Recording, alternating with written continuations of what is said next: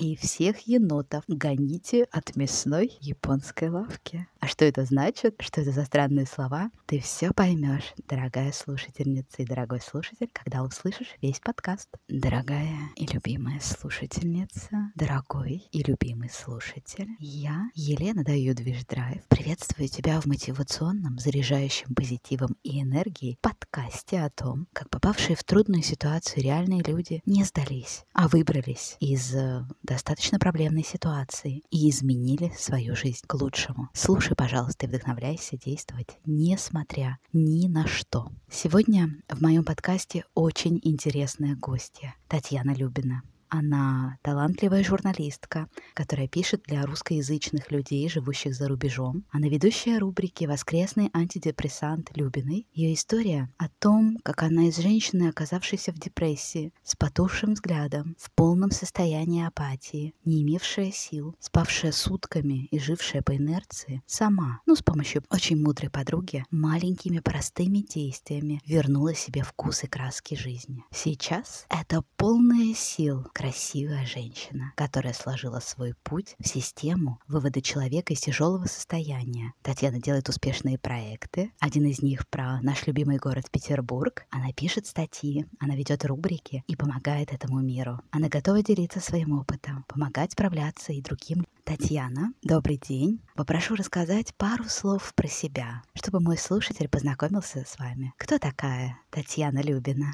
Меня зовут Татьяна Любина, я журналист, сотрудничаю с рядом зарубежных изданий. Это моя основная аудитория, русскоязычная аудитория за границей. В Финляндии, в Эстонии, в Германии, в Таджикистане. Список стран расширяется. С некоторых пор работаю с любимым Санкт-Петербургом, с изданием любимого Санкт-Петербурга. Очень интересные проекты, очень большое разнообразие тем, но это немножко другая история. Если кому-то будет интересно, об этом можно поговорить в следующий раз. Татьяна, расскажите, пожалуйста, что за сложная ситуация что за состояние было, и главное, как вы справились, выбрались из этой ситуации, казалось бы, безвыходной, несмотря ни на что. Что, может быть, кто помогала, вас поддерживала, кто вам позволяла не сдаваться, а двигаться, идти. Расскажите, потому что это очень важный момент, он очень поможет, я думаю, многим другим.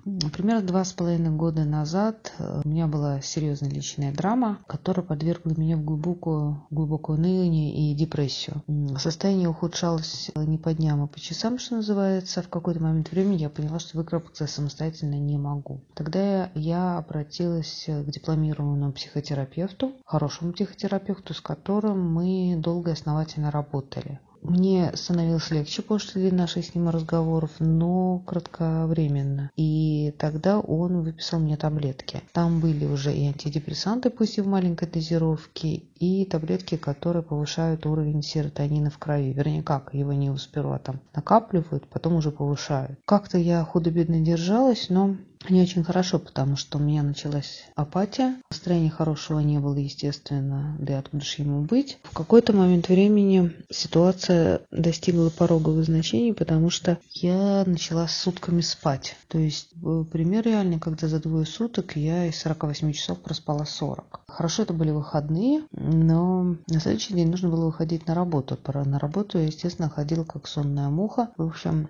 становилась ситуация все хуже и хуже. И в какой-то момент времени я сказала об этом, написала, вернее, об этом своей подруге. Институтской подруге, которой очень редко видимся, потому что она благополучно счастлива, живет в Норвегии, будучи замужем за французом, воспитывает двух великолепных детей, приезжает в Россию от случая к случаю. И я ей очень коротко сказала о том, что ситуация катастрофичная, и я не вижу выхода. На что мне прилетело от нее приезжать. Коротко и ясно. Круто и так просто. Наверное, поэтому и действенно. Каждому из нас будет очень полезен рядом человек, который в нужный момент просто скажет «приезжай». Ответ у меня был более подробный. Я написала ей, что или позвонила, уже не помню, что приехать я к ней не могу, потому что Норвегия далеко не самая дешевая страна, и мне просто ну, не на что будет оплатить билеты проживания на длительный период, потому что понятно, что ехать в гости это не на один день. И тогда она предложила вариант и выход из ситуации. Он сказал, я плачу тебе билет до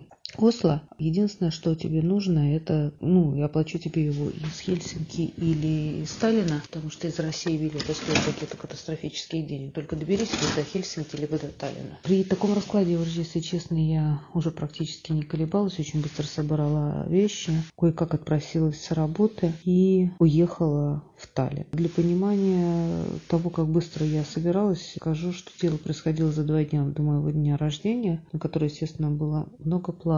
Мне кажется, это тоже такой красивый момент получился, что у вас день рождения, и вот он появляется шанс на новую жизнь, на обновление возрождение. Я побросала все свои дела и поехала в Таллин. Так, в канун дня рождения я оказалась в заснеженной Норвегии с погодой, которая примерно вот у нас сейчас эти дни, то есть минус 20. Холодно, морозно и совершенно незнакомая обстановка, совершенно незнакомые люди. Подруга на приглашение не ограничилась, она а, мало того, что она взяла билет, она составила очень подробную инструкцию о том, как мне добраться из аэропорта, встретила, разместила, а в день рождения устроила мне вечеринку со своими русскоязычными личными друзьями. То есть никого кроме нее я не знала, но меня поздравляли с днем рождения на пяти языках, включая японский. Ну да, праздник, получается, у вас удался. Удалось переключиться. В какой-то момент времени я даже забыла про все свои несчастья, э, смеялась, задувала пять раз свечки, а ночью потом плакала, потому что ко мне вернулись все мои беды, и мне было очень-очень тяжело. Последующий месяц был сложным. То я целыми днями носилась как ужаленная, помогала с уборкой, занималась домашними делами, гуляла, бегала,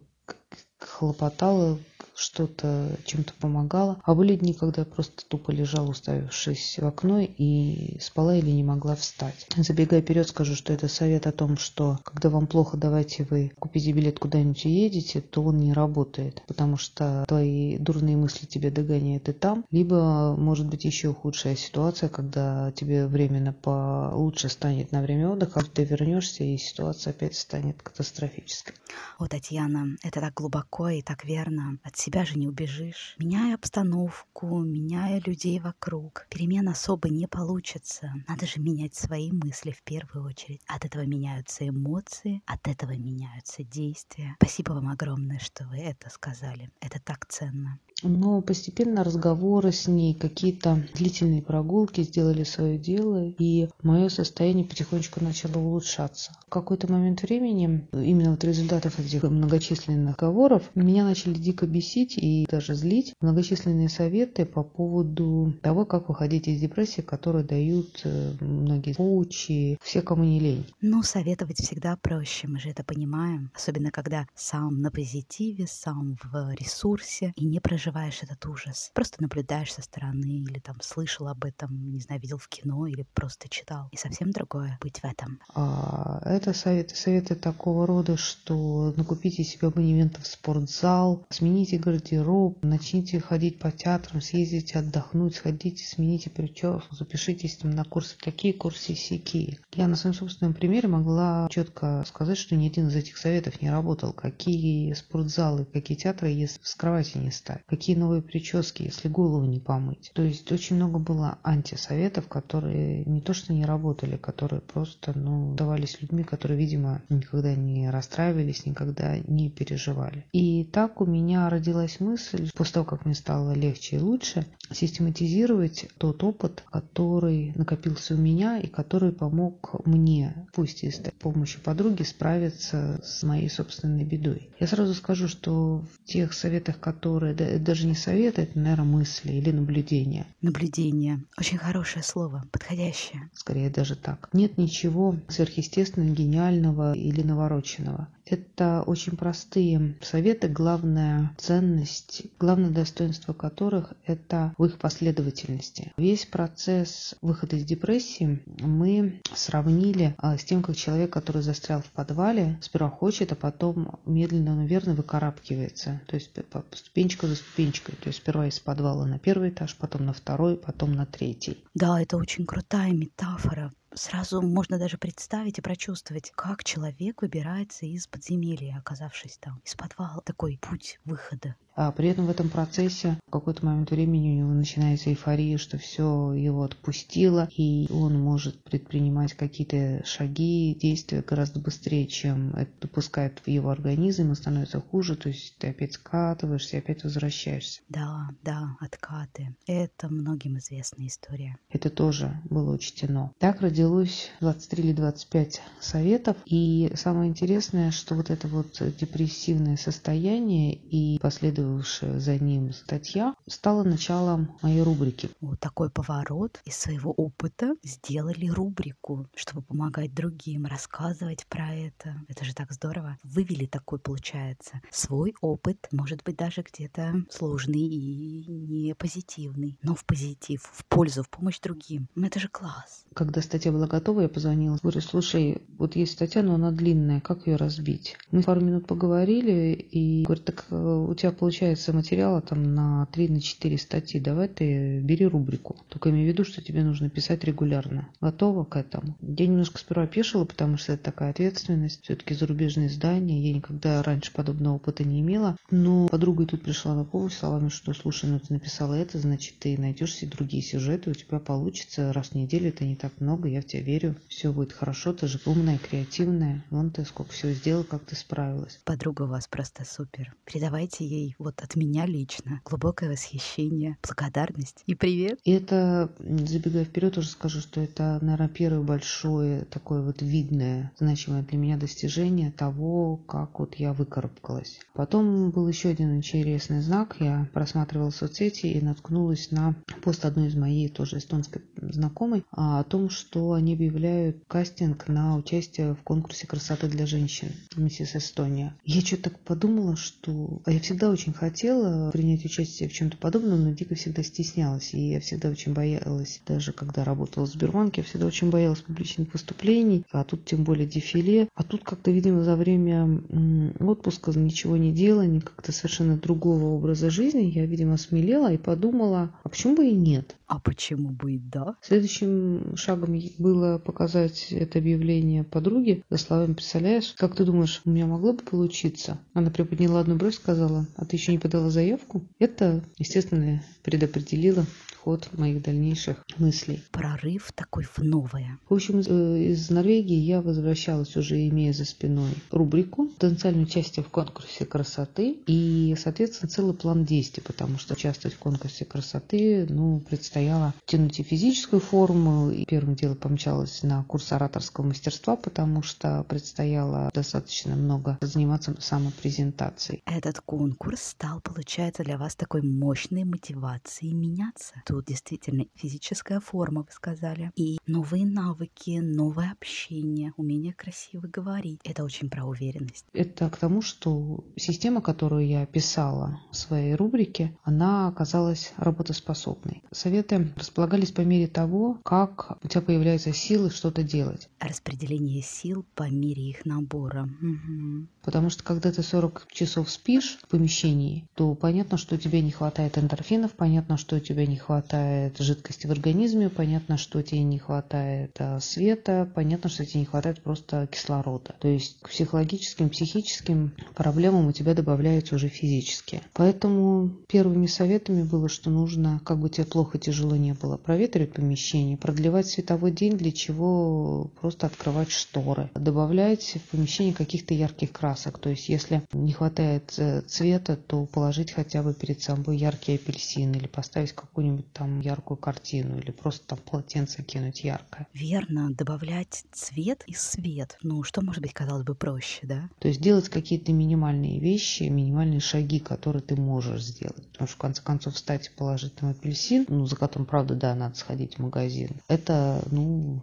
требует каких-то усилий, но, согласитесь, более минимальных по сравнению с пробежкой или походом в театр, о которых многие говорят. Потом мы от этого перешли к изменению какой-то хотя бы одной привычки для того, чтобы вырваться вот из этого замкнутого круга и прервать этот день сурка. Потом как раз-таки там был совет о наблюдении о вреде путешествия на данном этапе. Много, я не буду их пересказывать, потому что если кому-то это интересно, это можно прочитать по ссылкам, пройти по ссылкам и ознакомиться. Там четыре публикации у меня. Да, я, Татьяна, обязательно дам ссылки на ваши статьи. Я призываю тебя, дорогая читательница и дорогой читатель, с удовольствием посмотри, послушай и применяй главное. На одну я остановлюсь, которую я очень люблю, и которая, авторство которой действительно принадлежит Татьяне. Впрочем, как и название, которое она меня подтолкнула, потому что мы долго не могли придумать название рубрики. И как-то у нас вдруг получилось, крутили-крутили. В общем, в итоге моя рубрика теперь называется «Воскресный антидепрессант Любиной». Вот уже два года рубрика работает, ее читают, у нее есть постоянные читатели, поклонники. В ближайшее воскресенье у меня будет 125 выход. Для меня это повод для гордости и большая ответственность, сразу скажу. Так вот, возвращаясь к моему любимому, наверное, совету, навеянному мыслями подруги, это что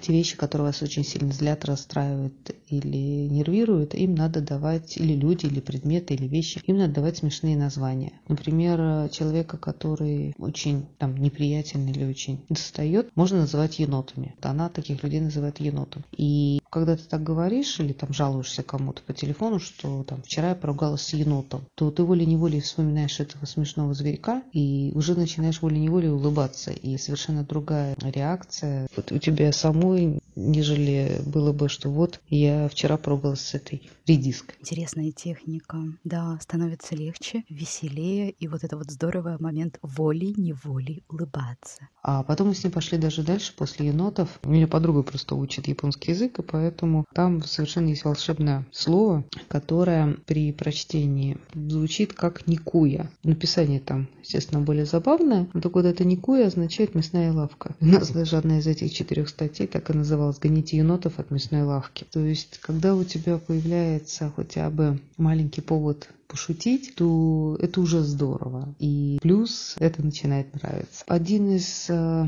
последних советов, которым заканчивалась вот эта публикация, это был, что нужно гнать токсичных людей из своей жизни. И еще один научиться говорить «нет».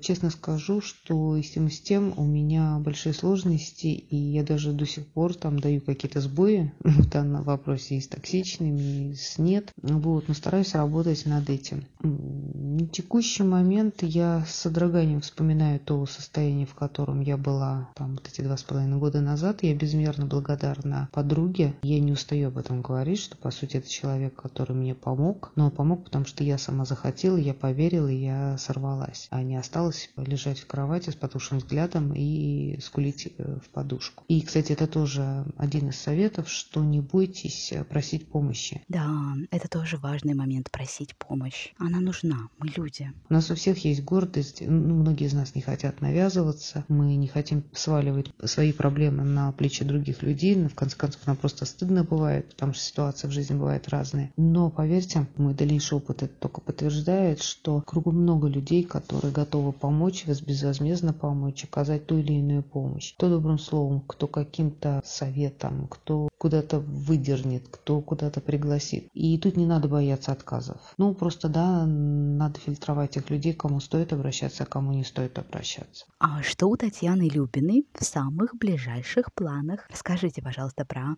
какие-то новые интересные проекты для моего любимого слушателя. В текущий момент, ну вот таким образом все началось с Эстонии. На текущий момент, как я уже говорила, у меня есть историческая рубрика в Германии, а у меня есть ежемесячная рубрика в Финляндии, есть э, несколько перспективных проектов в Санкт-Петербурге, связанных с архитектурой, строительством, культурой. Тут, на мое удивление, пригодились появились те навыки, компетенции, которые я развивала, работая в Сбербанке, и которые, я думала, мне уже никогда не понадобятся. Оказалось, что они не только что применимы, они весьма ценные, отличаются высоким уровнем знаний. А что такое счастье для вас? И даже такой бонусный вопрос. А вы счастливы, Татьяна, сейчас? Счастлива ли я?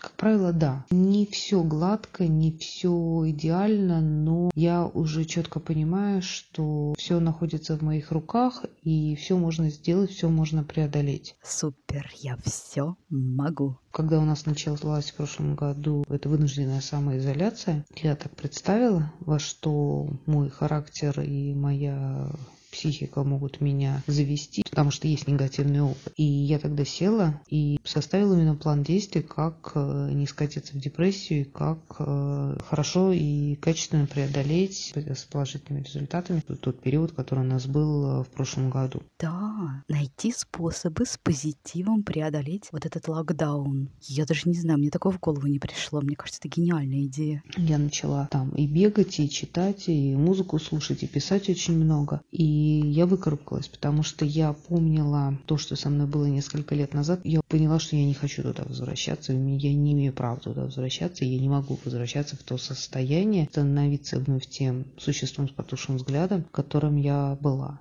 Что сейчас предстоит все-таки дожать ситуацию, как говорить нет? Или если как-то так вот в состоянии там аффекта или по доброте душевной ты сказал там да, но впоследствии понял, что ситуация для тебя ненужная и не надо тебе это что-то делать, как вот находить все внутренние силы, мудрость, говорить это самое нет и решать ситуацию в свою пользу. То есть такая некая доля разумного эгоизма, которая на самом деле очень и очень нужна. Получается, у вас есть еще и план работы над собой. Это очень круто. Я еще хочу от себя сказать, что все в наших руках. Если кому-то понадобится моя помощь, советы, поддержка, я открыта к общению, потому что я, во-первых, понимаю, что я могу это сделать, а во-вторых, я понимаю, что как однажды мне помогла подруга, э, ничего не прося взамен, так и я должна помочь кому-то. Это нормальный закон жизненного бумеранга. Это правило жизни, которое работает. Спасибо большое за это, за предложение помощи. Да, закон обмена. Я получил помощь, и я ее отдам. И точно так же другой получит и отдаст ее потом нужному человеку. Давайте будем помогать друг другу в меру своих возможностей, в меру своих сил. Это здорово. Еще раз спасибо Елене и здоровья нам всем, счастья и веры в себя. Спасибо. Я с огромным удовольствием присоединюсь к красивым и душевным пожеланиям, Татьяна. Да, я пожелаю каждому из нас здоровья, веры в себя и гоните енотов от мясной лавки. Дорогой любимый слушатель, дорогая любимая слушательница, я буду рада, если ты почитаешь статьи Татьяны Любиной. Ну а если тебе понадобится подсказка от моих карт, о твоих сильных сторонах, талантах, то пиши мне. Меня очень легко найти ВКонтакте и в Инстаграм. Арт Елена 6671. Я буду очень рада поработать с твоей задачей. Найти ответы на твои вопросы. Всего доброго. До новых встреч. Я уже готовлю новые интересные подкасты для тебя. Даю движ драйв